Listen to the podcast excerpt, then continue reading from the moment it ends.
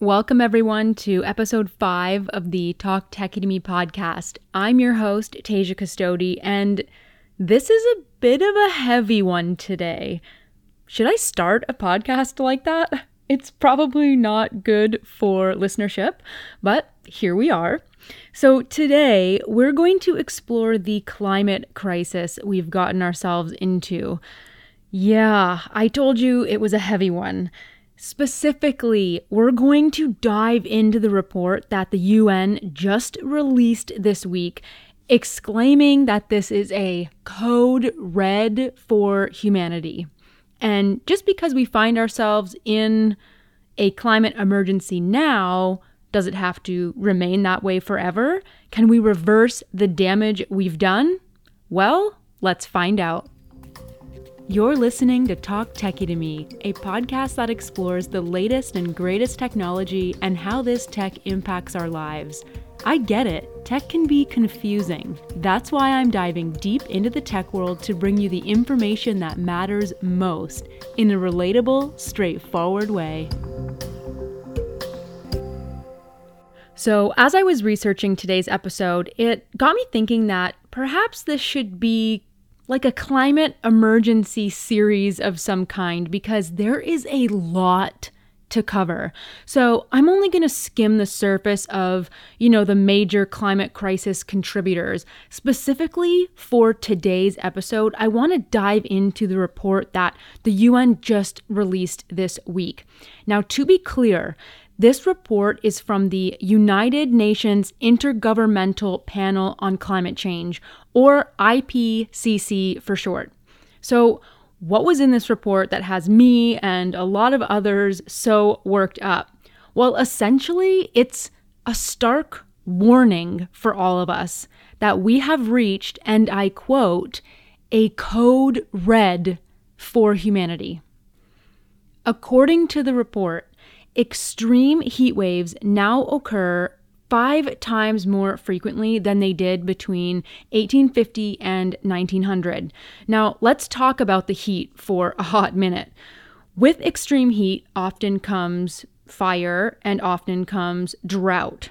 And wouldn't you know that droughts that previously only occurred once every decade are now 70% more frequent than they were between 1850 and 1900. Now, you're probably thinking, okay, sure, yeah, but we have I don't know, scientifically speaking, a metric ton more people on this earth now than in 1900. So, yeah, our CO2 emissions will go up naturally. Or maybe you're thinking, well, this is a natural cycle of the Earth, and it's going to heat and it's going to cool cyclically like this. Well, hold those thoughts. While it takes scientists to collect all this climate data for us, it does not take a scientist to see the proof that Mother Nature is giving us. She's literally on fire right now. Have you seen all the fires lately? The heat waves in areas where we never had heat waves before? Don't believe me? Okay, so what about the severe storms and floods? These too are a growing problem that were outlined in the IPCC report. What were previously once in a decade downpours are happening 30% more frequently now. And when it comes to tropical cyclones, there's a greater proportion of major storms, so that's category three and higher, meaning both hurricanes and typhoons have grown stronger. And the report doesn't end there because why would it? If we don't curb our use of fossil fuels, guess what? Spoiler alert, the climate crisis will only get worse. Yeah, bet you didn't see that coming. We have been hearing for a while that we need to keep the warming under this magical, you know, 1.5 degrees Celsius higher than temperatures were in about 1900. But this report indicates that we've already reached 1.1 degrees Celsius earlier than anticipated, meaning we could reach or surpass that 1.5 degrees benchmark in the next two decades. Y'all, do you understand that? A decade is 10 years. Now, I'm no mathematician, but two decades would be 20 years. Hello, people! That is well within our lifetimes. You and me. Yes, you listening to this right now, and me from my lips to your ears. It's our problem. So I'm clearly hitting the panic button over here in case you couldn't tell. It is a panic situation over here on Earth. But what are the real world implications of this? So let's go back to our extreme weather examples for a minute. The report also states that we're going to have even more, quote, unprecedented events, meaning things that have never even happened before. Just think about that for a minute. And scarier yet, the report outlines five specific ways that these extreme weather events are going to happen in the future. Buckle up because we're going to get specific. Number one, extreme events will be, you guessed it, more extreme. Number two, these events will be more frequent. Number three, there's a greater risk that these extreme events will happen back to back or that different types of disasters could happen at the same time. Number four, these weather events will occur in places that surprise us. And number five, the timing of these catastrophes will be unpredictable. And the report does not stop there, by the way. We've been told for decades about rising sea levels and vanishing ice, and the report also details those tipping points as well. So, hey, all you listeners living in your waterfront Miami condos right now, you might want to move sooner than later. In all seriousness, the findings offer a dire warning to us Earthlings we have damaged our Earth and impacted its climate in unprecedented ways. And now some of the damage is both inevitable and irreversible. We have screwed the pooch on this one, you guys. We really have. So it's clear that we have failed the Earth and at the same time, each other, our fellow humans. But this entire podcast can't be all gloom and doom, can it?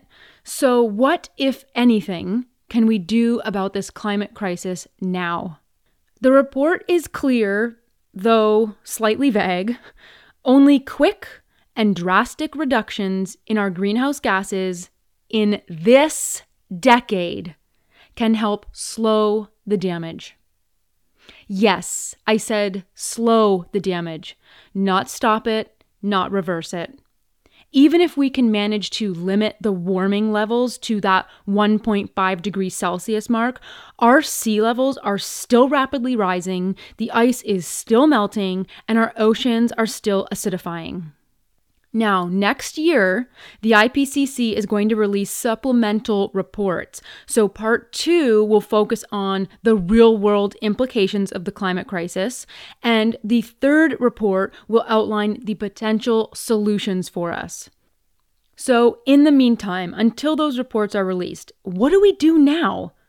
You and I can take steps to reduce our personal CO2 emissions as best we can. After all, each one of us on this earth is contributing to the crisis in our own individual ways. Maybe it's the cars we drive, or maybe it's the amount of goods we buy or throw out. Maybe it's the food waste. Maybe we could eat less meat. Maybe we could reduce our single use plastics. Perhaps we can be more mindful of our energy use in our homes and our businesses. We could even invest in greener and more sustainable technologies. And with that, I bring you a rough breakdown of the top sources of greenhouse gas emissions, just so we can really wrap our head around what's contributing to all of this global warming. Agriculture accounts for roughly 11% of greenhouse gas emissions, followed by transportation at 29%. Then we have industry at 30%, and residential and commercial at 31%. And yes, I realize this adds up to 101%, but these are estimates from 2019 from EPA.gov and they round up based on independent surveys. Now, there is also an argument to be made for us, the individual humans that are trying like heck to reduce our emissions, while a handful of major corporations contribute to the majority of CO2 emissions. But I think that should be saved maybe for another episode of Talk Techie to Me. After all, there's only so much panic one can fit into a single podcast episode. Now, normally, this would be the time where I'd say something really positive or hopeful for our future. But truthfully, I really am a little freaked out here. We need to do better. And we need to hold our politicians and our publicly and privately owned corporations accountable for their actions. We, as consumers, hold the power. And remember that each one of us affects each other on this earth. And as far as I know, we only have one earth. So let's take care of it and each other. And now I want to hear from you. What do you think of the IPCC report? Do you think there is hope for us yet? How do you actively work to reduce your emissions? Leave a comment on this episode and let me know. Let's start a discussion. And if you enjoyed today's episode, well, I'd like to know that too. So share it with friends on social media, leave a comment, or connect with me on the interwebs. I am at Tasia Custodi on all of the things. And if you're listening on Apple Podcasts, I'd love for you to leave a review. Thank you so much for listening, and we'll chat real soon.